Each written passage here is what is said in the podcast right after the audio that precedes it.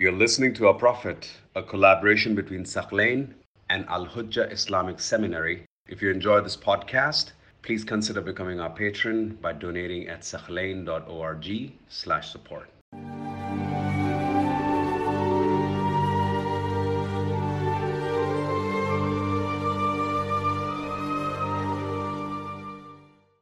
Now, we'd like to focus on the fort of Qamus. This one was the most important fort to liberate. And the highlight of Khaybar occurred at this fort. Qamus was the strongest fort in Khaybar, well armed, heavily fortified. Now, interestingly, when Muslims wanted to liberate this fort, Imam Ali alayhi was not present. For this very important moment and victory, initially, Imam Ali, Imam Ali alayhi was not present. Now, there were many companions who made claims that we're brave, we're qualified. Why is it that Ali always gets the attention? We can also pull it off. You know, many companions made those claims. Why is Ali always getting the honor? This time around, Allah deliberately prevented Imam Ali from being there to give them a chance. Okay, you're always claiming you're the best.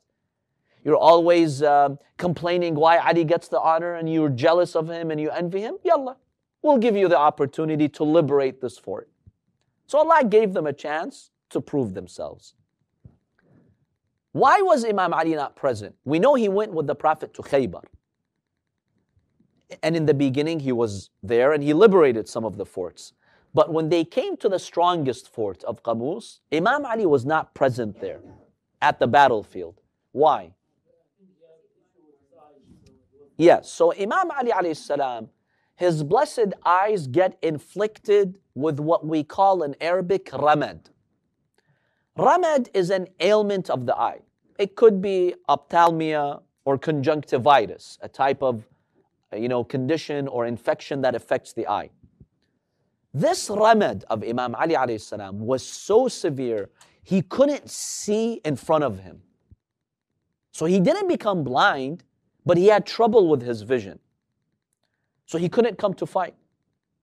Hence, now that Imam Ali is not there to save the day, the Prophet says, okay, let me give you the opportunity, you other companions, you know, who basically always have big claims.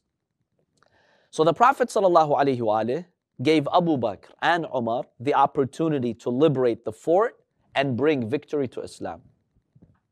Now, Sahih al Bukhari, as they call it Sahih, and Muslim, and many other Sunni sources have reported that the banner was given to Abu Bakr and Umar. So let's see what happened. The Prophet gives the white raya, the white standard or flag, to Abu Bakr.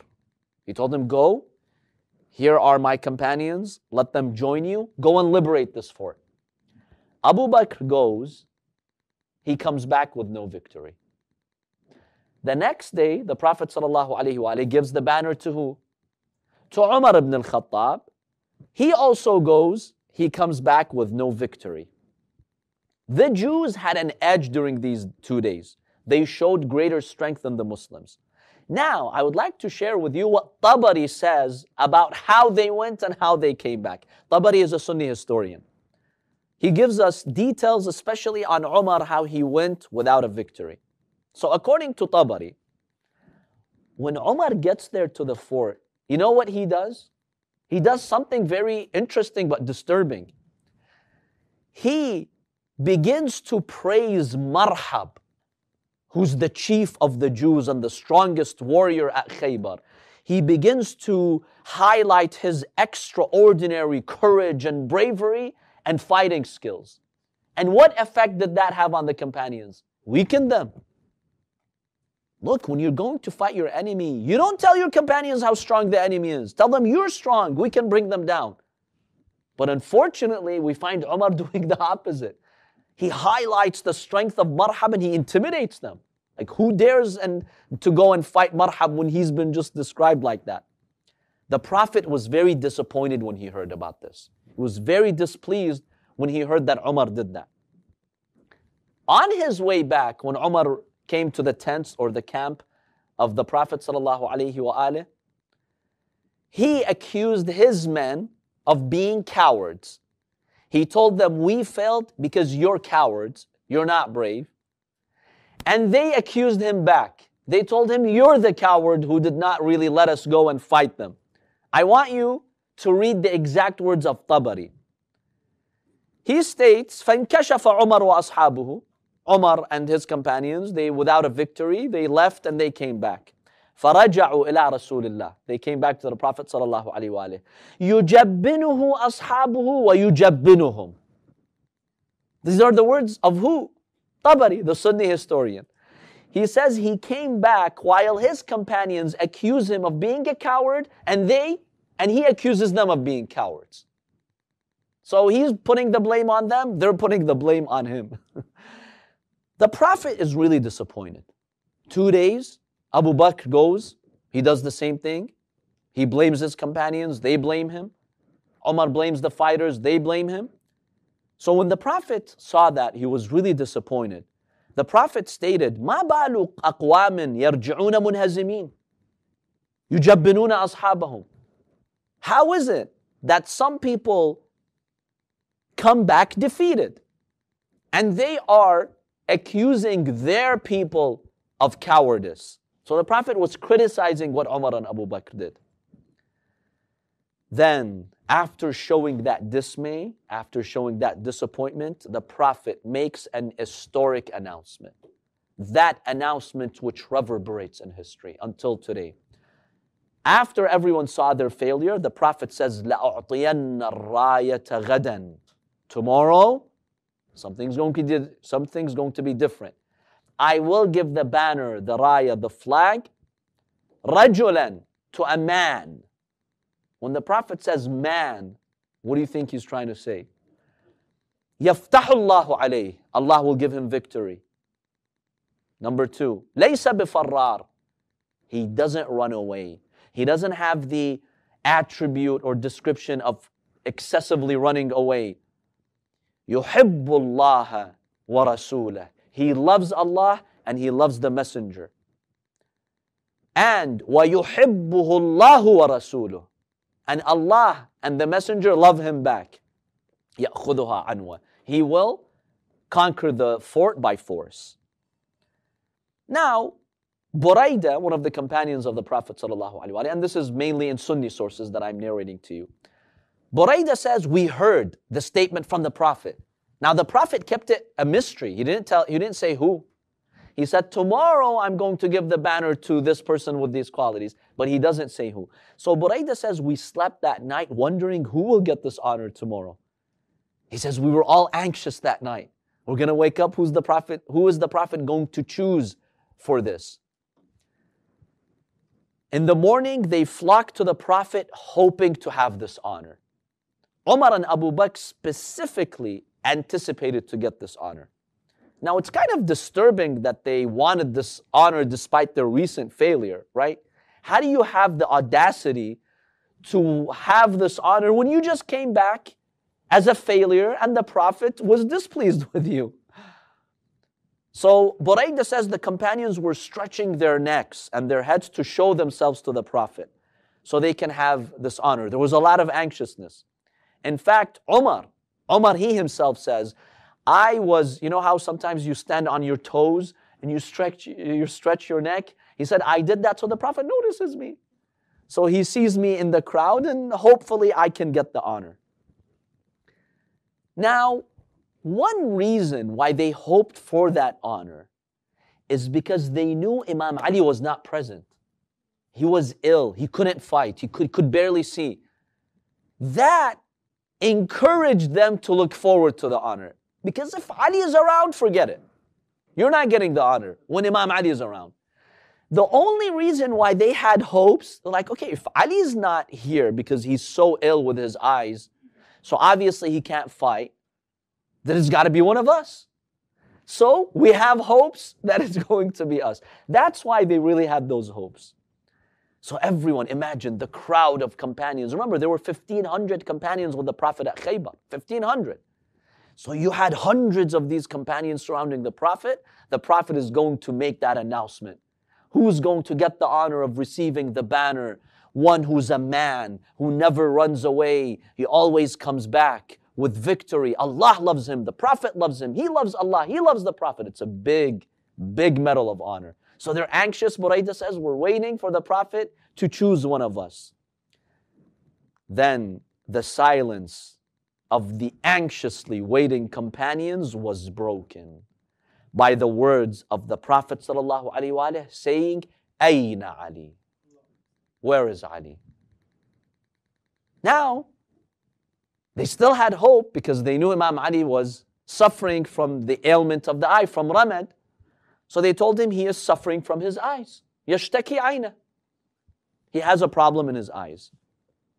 So Imam Ali was inflicted with ramad such that he could not see. Some reports indicate he was in a tent, maybe preparing some food only, you know, if he sees something very closely to him, he could, you know, deal with it. So the Imam was still being helpful despite his eye condition. So when they tell him that Ali is suffering from the condition of the eye and he can't be here, the Prophet says, Go and bring him to me. I want Ali ibn Abi Talib here. Go and bring it. At that point, they're starting to lose hope. But they still know that he can't see properly, he can't fight. So they're not sure how this is going to end. Buraida says, Ali ibn Abi Talib salam, arrived with his eyes wrapped with a cloth due to the pain and due to the infection. The Prophet ﷺ sees him. He tells him, Malak, Ali, what's, what's, what's wrong with you? What happened? Imam Ali salam tells him, رمدت حتى لا أبصر ما قدامي. I've been inflicted with ramad, this condition of the eye as we mentioned, this infection, such that I can't see in front of me. The Prophet ﷺ told him, Udnu minni. Ali, come, come close to me. Al-Hakim al-Naysaburi, Sunni scholar, he narrates now this detail over here. He narrates that Imam Ali salam says, فَوَضَعَ رَأْسِي عِنْدَ حُجْرِهِ He says, the Prophet put my head by his lap or on his lap. And then the Prophet took from his blessed saliva and he started to rub my eyes with it. He says, as soon as that happened, Imam Ali ibn Abi Talib was completely healed from his eye condition such that he felt no pain till the rest of his life. One of the barakah of the saliva of the Prophet is that Imam Ali salam says, Till the last day of my life, never did I feel pain in my eyes anymore. Allahumma salli ala Muhammadin wa ali Muhammad. So this was a prophetic miracle in this very critical moment. Then the Prophet has a beautiful conversation with Imam Ali and he makes a beautiful statement about guiding others. So Imam Ali salam tells him, Ya Rasulullah, give me the instructions. What do you want me to call them to? What should I fight them for? The Prophet ﷺ tells him, Ud'uhum ila islam Invite them to the path of Islam. Tell them about the divine rights that they have to observe, the right of his messenger. Then he makes the beautiful statement, لأن يهدي الله بك رجلا واحدا خير لك من أن يكون لك حمر النعم. The Prophet tells him, Oh Ali, guide them.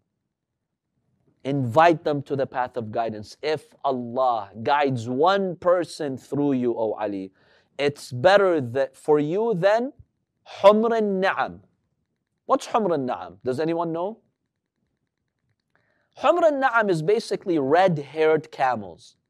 They were the most precious camels in Arabia and the most valuable and the best of all camels. They were like the Mercedes Benz of this era or the Lamborghinis of this era, right? High quality camels, good for everything.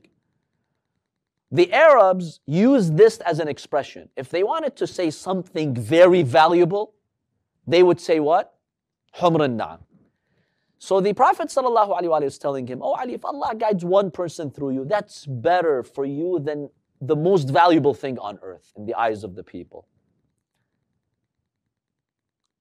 Then this part Abu Huraira narrates. Now we have these in our sources. I just want to share with you also Sunni hadith so they don't say we're exaggerating. No, this is also confirmed by Sunni sources. So Imam Ali ibn Abi Talib says to the Prophet, okay, you know, so give me more instructions. The Prophet states to him, اذهب فقاتلهم حتى يفتح الله عليك. Go and fight them until Allah gives them victory. So he asked the Prophet, "Ala ma uqatilun nas? What should I fight them for? The Prophet tells them, fight them until they say La ilaha illallah and that I am his messenger. If they do that, they're safe. Their wealth, their property, their lives, that will be all safe, and Allah is the one who will judge them. Basically, the Imam was instructed to give them three options. Number one, the first option is to become Muslim. You have fought Islam for so long. You have caused so much controversy. Remember, the Khaybaris are the ones who started the battle of Ahzab, almost uprooting Islam. Become Muslim, and that's it. Let's be friends, let's be brothers in faith. They rejected. They said, No, we're not leaving the Torah, we're not leaving our religion. The Imam says, Okay, I give you another option. You can stay as Jewish people. We're not forcing you to convert. Give up your arms. You're a threat to our security. And you have made it clear that you will fight us to death. Give up your arms and pay the jizya, pay the tax, and live peacefully. In fact, you will live under our protection. They also refused. The Prophet told them the third one fight them. If they don't want to become Muslim, they don't want to give up their arms, they want to fight us and stay as enemies, we can't let that happen because they almost uprooted Islam just recently during the Battle of Ahzab. They chose to fight, unfortunately. The Prophet also says the following to Imam Ali ibn Abi Talib alayhi salam. He tells him, Ya Ali, والذي نفسي بيده إن معك من لا يخذلك أو يخذلك. Oh Ali, I swear by Allah in whose hands is my soul, you have someone with you who'll never betray you. Who? هذا جبرائيل عليه السلام عن يمينك. This is Jibra'il to your right. بيده سيف. He has a sword. If he strikes the mountains, he'll cut them into pieces. So, know that the victory is there with you. يا علي إنك سيد العرب. Oh Ali, you are the master of the Arabs. وأنا سيد ولد آدم, uh, ولد آدم. And I am the master of the children of Adam. In another hadith, the Prophet tells him, Imdi Ali, go Ali to the fort of Khaybar. Jibreel is to your right, Mikael is to your left, Izra'il is in front of you, Israfil is behind you, and the victory from Allah is above you. خَلْفَكِ And my dua is from behind you. Allahu Akbar. Look at the statement by the Prophet. Your right, Jibra'il. Your left, Mikail. In front of you, Izra'il, the angel of death. Behind you, Israfil. These are the four of the greatest angels. Above you, the victory from Allah. And behind you, min khalfik, behind all of this is my dua for you. And if the Prophet does dua for anyone, does Allah say no to him? So the Prophet puts the iron armor on the Imam. He gives him the sword of Dhul Fiqar. And Imam Ali السلام, proceeds to the fort jogging, yuharwil. The Imam was so brave, even though he's carrying the heaviness of the armor, and he is facing a massive fort with thousands of fighters and archers. The Imam starts to jog towards the fort of Khaybar. The companions who were with him were following him. He fixed the banner at the, at the base of the fort a Khaybari, a Jewish Khaybari, looked over from the fort and he said, Who are you? Because from far you can't tell who they are. They're, they're wearing an armor. He said, I am Ali. You know what the Khaybari said? He said, By the one who revealed the Torah to Musa, you have achieved victory. Later, inshallah, we'll examine what happened with Marhab and the Jewish scholar who warned Marhab. We'll talk about that. But when he heard the word Ali, it's like, that's it, you've achieved victory. They had heard in their own scriptures that a man by the name of Ali will bring down their fort. Subhanallah, even that was documented.